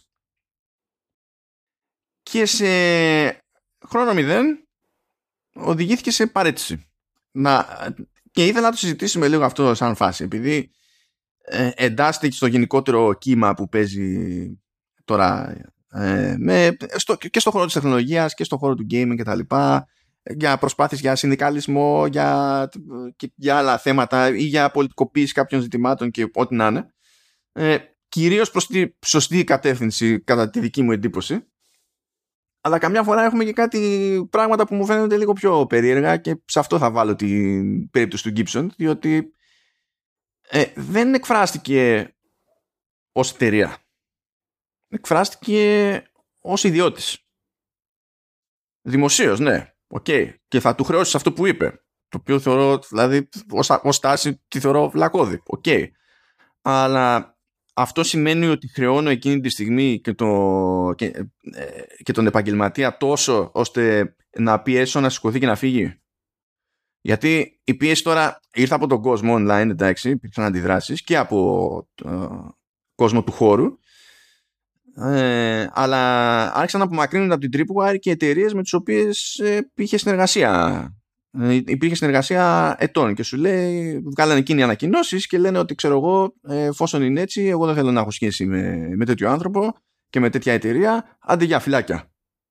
Και επόμενο ήταν μετά η Tripwire να στείλει στην ουσία τον Gibson, διότι προφανώς δεν θέλει να χάσει τα contracts, αυτή είναι, είναι ζημιά για την εταιρεία, είναι πρόβλημα, σου λέει να μπούμε μέσα. Not funny.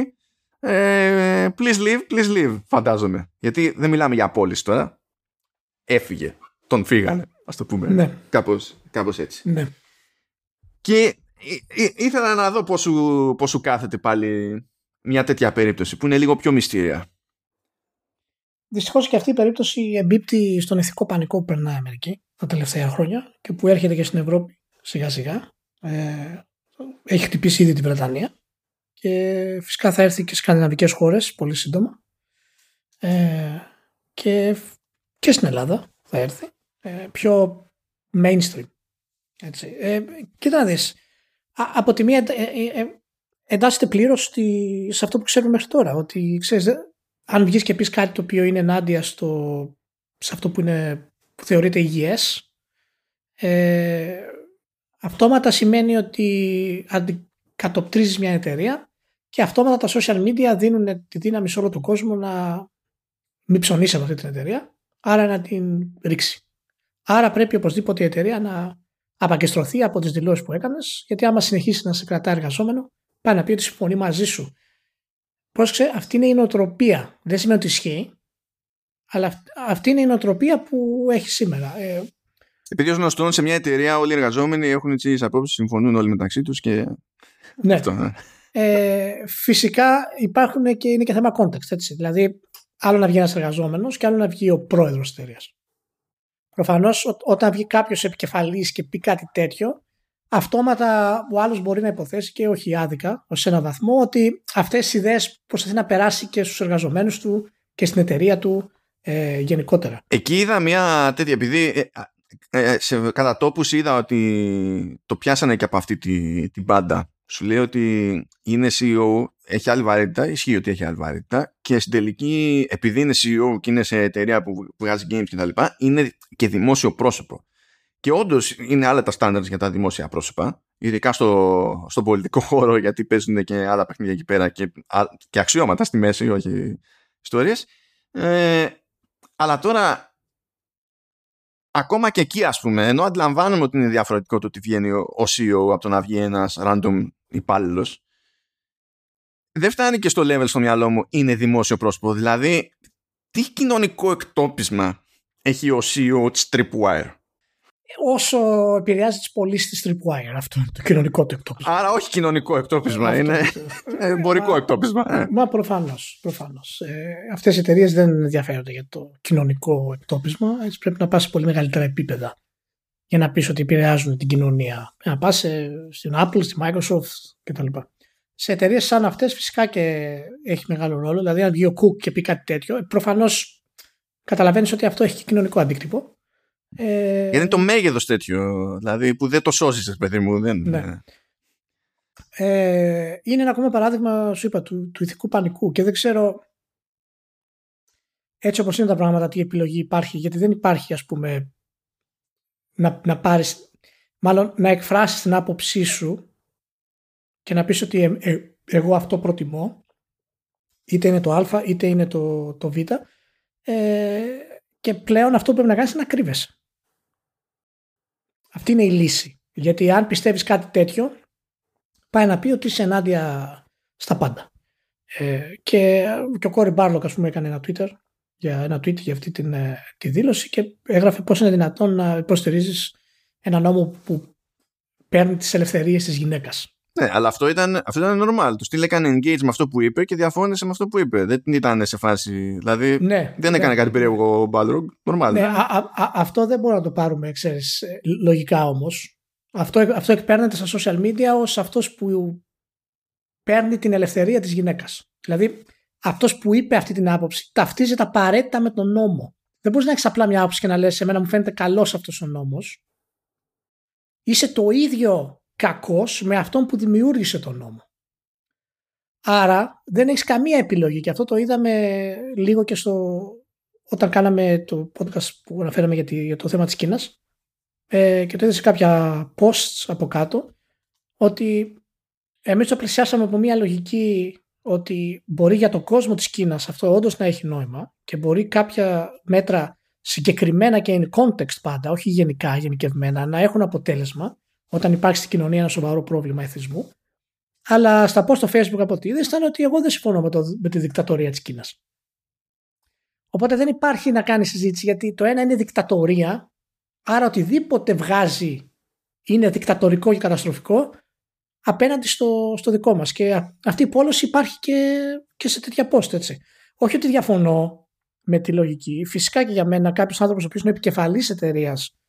Ε, η επιλογή του είναι ε, να, να προωθεί τα, τις ανθρώπινες ελευθερίες και τα δικαιώματα της, ε, της γυναίκας, ιδιαίτερα σε μια εποχή σαν τη σημερινή, ε, που σημαίνει ότι πρέπει να είναι σιωπηλός, αλλά απ' την άλλη θα πρέπει, ξέρω εγώ, το, το συμβούλιο της εταιρείας, εάν έχει τέτοιο άνθρωπο στην κορυφή και αυτός ο άνθρωπος επηρεάζει την εταιρεία, ε, να τον αφαιρέσει.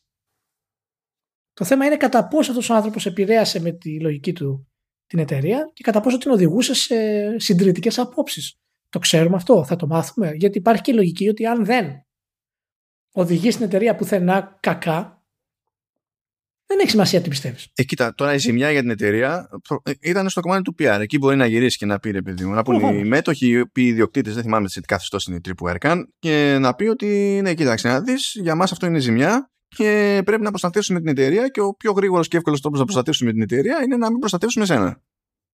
Δηλαδή μπορεί να το πει αυτό, ρε παιδί μου, η, η εταιρεία, ε, χωρίς να, να είναι αυτόματα φάουλ. Διότι εκείνη την ώρα αυτά αναπόφευκτα φτάνουν σε ένα σημείο για, περί ελευθερίας έκφρασης κτλ. που είναι και με το που το πεις αυτό, με το που πεις μπλα μπλα ελευθερία έκφρασης, ε, είσαι δεξιός. Επειδή φυσικά δεν μπορούμε να συλλάβουμε το ένα δεν ακυρώνει το άλλο για τα, για τα συναφή.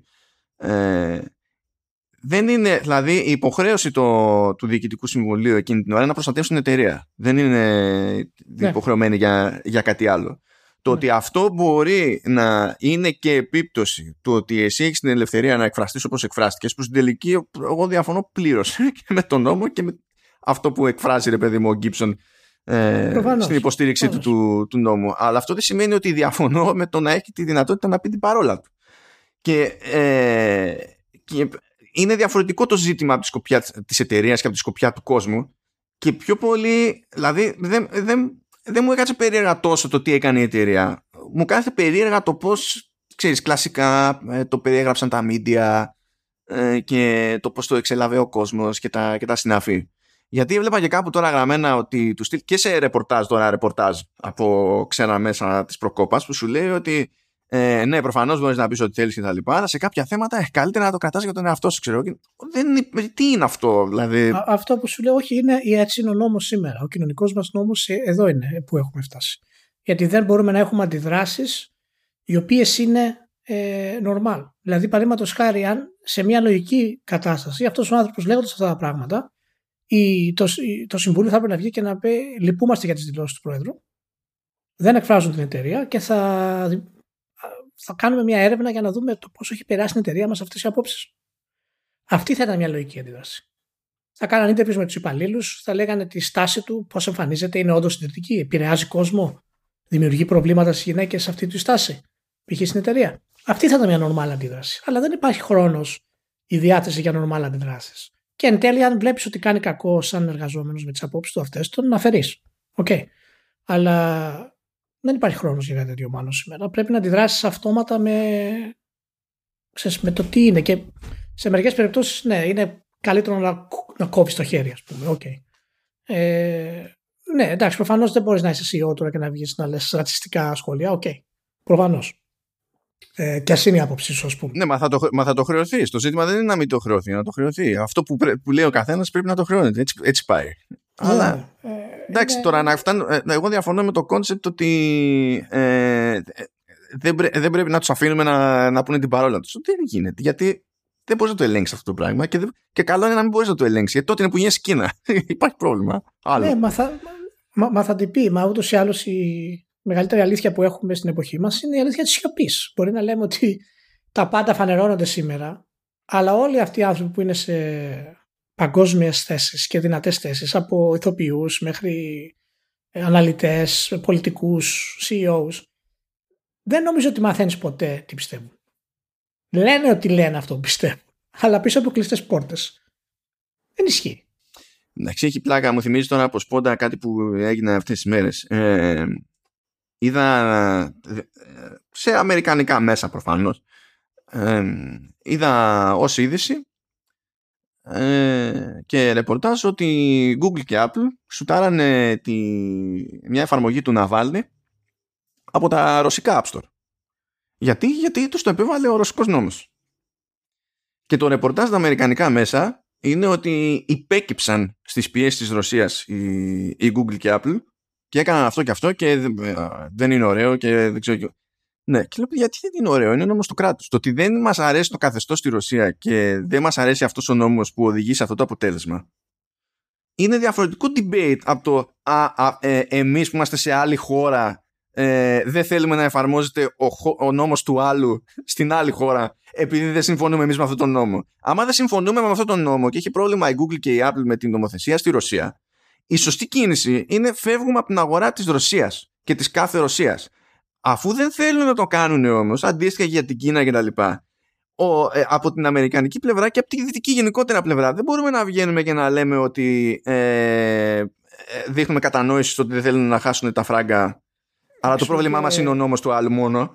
Ναι. Εξού και ο ηθικός πανικός που λέμε. Έτσι, δηλαδή, η, ο κόσμος θέλει μια εταιρεία να αντιδράσει ενάντια σε νομοθεσίες ή πρακτικές που δεν συμφωνεί, είναι ενάντια στη δυτική αίσθηση της ελευθερίας που έχουμε ε, και να μην συμφωνήσει και να αποσυρθεί από την αγορά της Ρωσίας ή της Κίνας αλλά αυτοί που όντως θέλουν αυτό το πράγμα και κριτικάρουν αυτές τις εταιρείες για αυτούς τους λόγους δεν ε, παίρνουν στάση οι ίδιοι, δεν σταματάνε να υποστηρίζουν τα προϊόντα τους.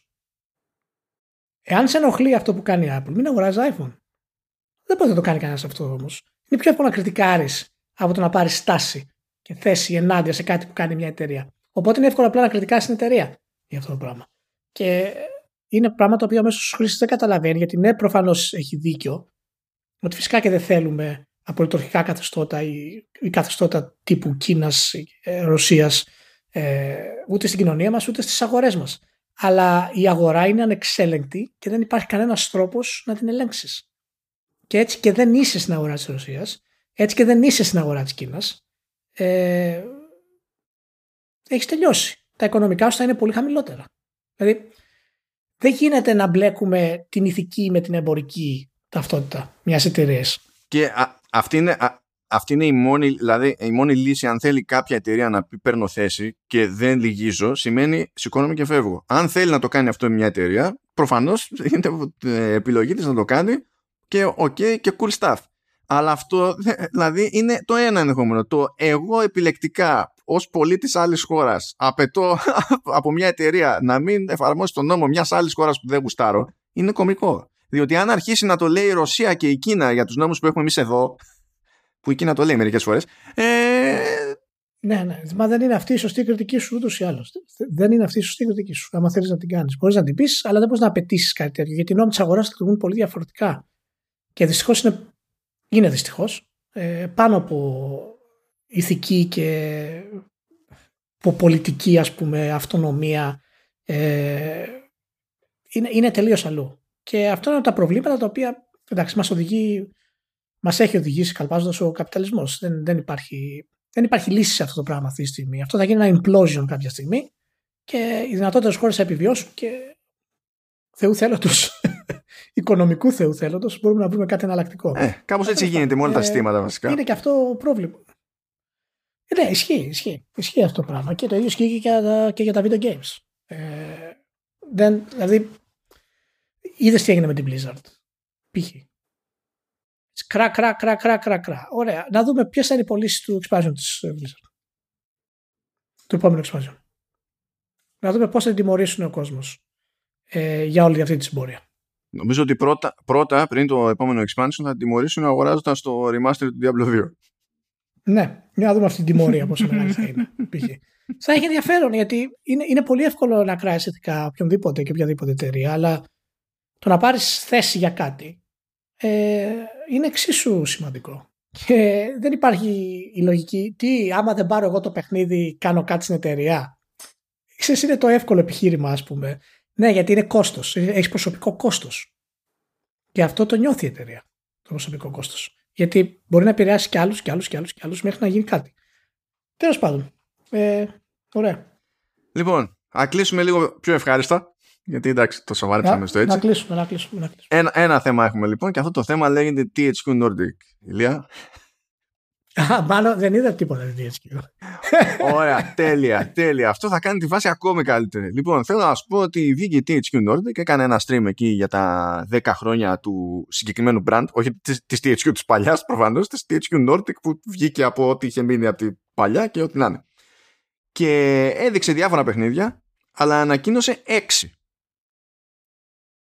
και ε, είχε και πλάκα γιατί στο τέλος όταν τελείωνε το stream έλεγε δηλαδή; ότι ε, αυτή τη στιγμή λέει ε, αναπτύσσονται 42 παιχνίδια στην THQ Nordic όχι στο Embracer Group γιατί THQ Nordic είναι ένα από τα labels του ναι. Embracer Group okay, okay. Ε, και εξαιρώντας λέει τη Handy Games που είναι της THQ Nordic αλλά για κάποιο λόγο δεν τη μετράγανε τώρα στα νούμερα λέει αναπτύσσονται 42 παιχνίδια εκ των οποίων τα 28 δεν τα έχουμε ανακοινώσει ακόμη Παρ' όλα αυτά ανακοίνωσαν έξι παιχνίδια οι τύποι και θέλω να σου πω τα παιχνίδια αυτά.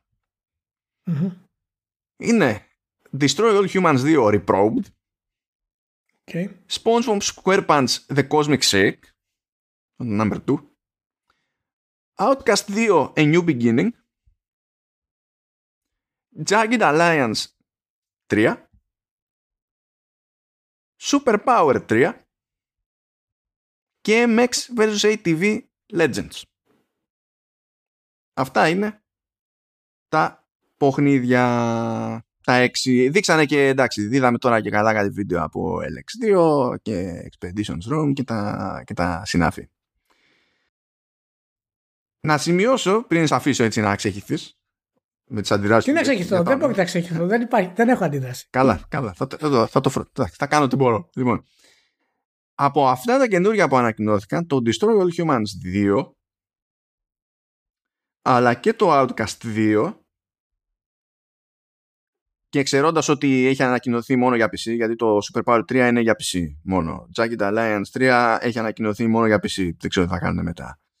Από αυτά που είναι για κονσόλες ή και για κονσόλες το Destroy All Humans 2 και το Outcast 2 δεν είναι cross-gen είναι μόνο next gen. Ναι.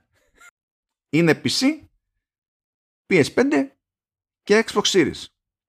Αυτό το, σημει... το σημειώνω επίτηδες διότι ε, δεν έχουμε φτάσει ακόμα στη φάση που βλέπουμε μια παρουσίαση και έστω τα μισά, όχι πλειοψηφία, με τα μισά να ανακοινώνονται μονάχα για το νέο hardware. Ε, και ε, μου έκανε εντύπωση που, πώς να σου πω ρε παιδί μου, ε, είδα αυτά και αυτά τα δύο στα έξι, που στην πραγματικότητα είναι δύο από τα τέσσερα που είναι για κονσόλες. Από την THQ και σου λέει πάμε, πάμε μπας και αυτός είμαι. Τώρα το ότι το SpongeBob είναι cross-gen, εντάξει είναι SpongeBob. Νομίζω καταλαβαίνουμε γιατί είναι cross-gen. Το... Νομίζω και το MX vs ATV πρέπει να είναι cross-gen. Παρότι βλέπω στο δελτίο τύπου που το τι λένε για PS5 και Xbox Series, νομίζω ότι είναι και για τα υπόλοιπα. Πότε θα βγουν τα next gen? Ε, δεν έχουν πει τίποτα από ούτε έτος ούτε τίποτα, αλλά και αυτό είναι ένα άλλο εξαδάκι, είναι ότι ενώ σε όλες αυτές τις περιπτώσεις ξεκινούσαν, είχαν την όποια, το όποιο παιχνίδι θέλανε να δείξουν, ξεκινούσαν με CGI trailer, μετά είχαν και δείγμα από gameplay δείχνανε και λίγο από gameplay. Του στυλ έχουμε κάτι και τρέχει. Και φαινόταν ότι ήταν gameplay, ρε παιδί μου. Mm. Ήταν, ξέρω εγώ, α, ήταν pre-α, το είχαν σημειωμένο και φαινόταν ότι αυτό το πράγμα γίνεται render κάπου. Προφανώς και... δεν έχει λογική αυτό που κάνουν. Ε, αλλά απ' την άλλη, ποιος ξέρει τι, τι σχεδιάζουν πραγματικά; Δεν ξέρω, αλήθεια. Ναι, δεν, ε, δεν ξέρω. Δεν, δεν ξέρω, δηλαδή και πιστεύεις ότι εσύ τα νέα αυτά παιχνίδια θα είναι όντως next gen με την πραγματική έννοια. Δεν υπάρχει περίπτωση. Και δεν ξέρω, απλά θα χρησιμοποιούν την Unreal Engine καινούρια, ας πούμε, και αυτό. Καλά, κοίταξε να δεις. Επειδή ε, είπες ότι δεν είδες τίποτα. Αν δεις το βίντεο του Outcast, το, το κομμάτι που έχει και κάτι που είναι real time, έτσι.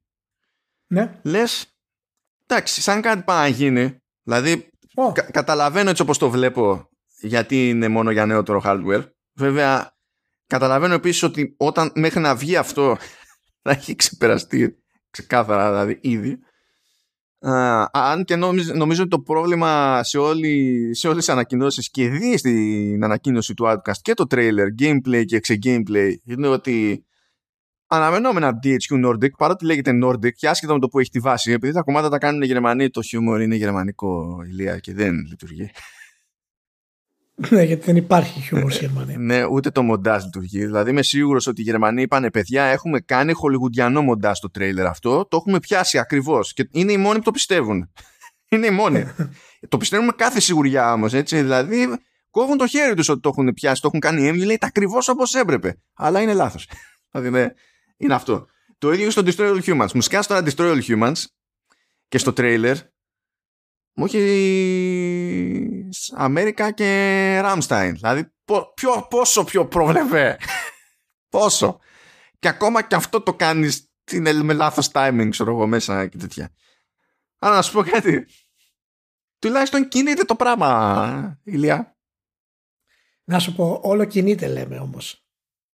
Έτσι πρέπει να δούμε και πού φτάνει η κίνηση. δηλαδή κάποια στιγμή όλο κινείται. Τώρα θα σου πω μεγάλη, μεγάλη παπάντζα. Το προηγούμενο το, ναι, το SpongeBob που έβγαλε ναι. και πέτυχε εμπορικά. Ε, πέτυχε περισσότερο από το αναμενόμενο για SpongeBob. Δηλαδή δεν είναι σε level SpongeBob είναι ναι. γουστάνε τα παιδάκια αγοράσανε γιατί δεν ήταν στα ντουζένια η σειρά από τα game SpongeBob εδώ και χρόνια. Και όχι, και, όχι μη mobile stuff πλέον. Έτσι. Πήγε καλά και ήταν και σόι αυτό ήταν, με εξέπληξε περισσότερο γιατί κάθισα και ασχολήθηκα σε κάποια φάση με το συγκεκριμένο ναι. και ήταν και σόι. Απλά εγώ θέλω να δω τι σημαίνει αυτό το πράγμα, το, το, η νέα γενιά, η στροφή τους, πού πάνε. Δηλαδή, τι development θέλουν να ασχοληθούν, με τι development θέλουν να ασχοληθούν. Τι σημαίνει όλο αυτό το, όλες αυτές οι ομάδες, όλη αυτή η δύναμη από πίσω, τι σημαίνει εν τέλει, πού είναι, πού πάνε στην ουσία. Και ήλπιζα να δω ότι τουλάχιστον θα βλέπαμε cross-gen τίτλους για να καταλάβουμε και σχεδιαστικά που πάει σε αυτό το πράγμα. Αλλά από τη στιγμή που πάνε μόνο next gen, πάει να πει ότι παίρνουν ρίσκο και κάνουν επένδυση. Δεν μπορώ να το εξηγήσω αλλιώς. Και δεν ξέρω πόσο σοφό είναι να κάνεις επένδυση ε, σε Destroy All Humans, το ξέρω εγώ, ή σε Outcast. Ε, έτσι όπως είναι η αγορά αυτή τη στιγμή δηλαδή και η πορεία σου. Αλλά απ' την άλλη, εάν έχουν μαξιλαράκι τίτλους σαν το SpongeBob και τα συναφή, ε, μπορεί όντως να είναι η πορεία τους να πάρουν περισσότερα ρίσκα και να μπορέσουν να δημιουργήσουν κάτι καινούριο. Και αυτό θα ήταν σίγουρα καλό. Τώρα το Destroy All Humans είναι αρκετά υπερεκτιμημένο, κατά τη γνώμη μου, ιστορικά και, και για τη δύναμή τους στην αγορά και ως franchise. Ε, οπότε χρειάζεται πολύ δυνατό makeover ας πούμε και εξέλιξη σε γραφή και στυλ για να πεις ότι θα μας οδηγήσει κάπου. Ναι, πάντως, ε, κοίτα, φαντάζομαι έχουν κάποια metrics, διότι ένας λόγος που βγήκε το remaster του πρώτου ήταν αυτός κιόλας. Και για να ναι, επανέλθει το, το franchise το, στη συζήτηση και να δούνε αν περπατάει για τα δεδομένα τους επαρκώς ώστε να προχωρήσουν με τα υπόλοιπα. Που εντάξει, προφανώς έχει ξεκινήσει ήδη μου, σε κάποιο βαθμό η παραγωγή του 2, αλλά ε, να έχουν και κάπου να πατήσουν. Ε, OK. okay, ε, δεν σε βλέπω. Α, ένα πράγμα που είδα στο, στο gameplay του Destroy All Humans πάντως που αυτό το βλέπεις και λες ναι είναι, είναι, είναι νέο hardware ε, είναι στο, στη φάση που καταστρέφει κτίρια στην πόλη. Αυτό το σημείο το συγκεκριμένο λες ναι ξέρω ότι το προηγούμενο hardware θα κατέρρεε φαίνεται, κάνει μπαμ ξέρω εγώ, κάνει μπαμ. Αλλά... Θα, τα τσεκάρω, θα πάω να τσεκάρω τώρα και θα επανέλθω με εισαγωγή στο επόμενο. Α, ωραία. Αλλά δεν σε ακούω ναι. ενθουσιασμένο με το Outcast το 2, διότι και, ε, λυπάμαι, διότι στο τέλος του, του, βίντεο γυρνάει στην κάμερα ο, ο πρωταγωνιστής και λέει ε, different planet, same shit. Δεν ξέρω τις σε ενοχλεί. Δεν ξέρω γιατί δεν έχεις ελπίδες ιδιαίτερες με το που ακούς Outcast 2. Ε, η αλήθεια είναι ότι και το πρώτο το Outcast είναι ε, αρκετά υπερεκτιμημένο. Ε, αλλά εντάξει, θα, θα, θα, πούμε λίγο γιατί θυμάμαι να το παίζω το, το Outcast γενικά. Θα πούμε λίγο στην εισαγωγή του επόμενου Vertical ε, για το Outcast γιατί είναι προφανώς, προφανώς αυτό που έχει και το περισσότερο ενδιαφέρον. Ε, οπότε θα έχει πλάκα να το δούμε αυτό. Και επειδή έχουμε να κάνουμε με κατά βάση Γερμανούς, έτσι εννοείται ότι είχαμε μια παρουσία στην οποία εμφανίστηκαν στην ουσία, ναι, είναι το Jagged Alliance ως νέο και το Super Power το 3 ως νέο. Συν ένα segment που είχε για το Expeditions Rome. Ε, είχαν τρία παιχνίδια strategy. Αυτό μόνο με Γερμανούς το, το παθαίνεις, έτσι. Δεν, δεν παίζει αλλιώς. Μόνο, μόνο έτσι. Anyway. λοιπόν, εντάξει, φτάσαμε στο τέλος. Thank you. Να είστε όλοι καλά. Φιλιά πάρα πολλά σε όλους. Και θα τα πούμε την επόμενη εβδομάδα. Και την επόμενη εβδομάδα θα έχω και συγκεκριμένη εντύπωση από το pop-up του Tales of Arise. Το έχουμε αφήσει αυτό σαν debate εντός και εκτός podcast στη μέση. Θα επανέλθω. Φρόντισε εσύ για την DHQ Nordic, να φροντίσω εγώ για το pop-up. Εντάξει. Θα είστε όλοι καλά.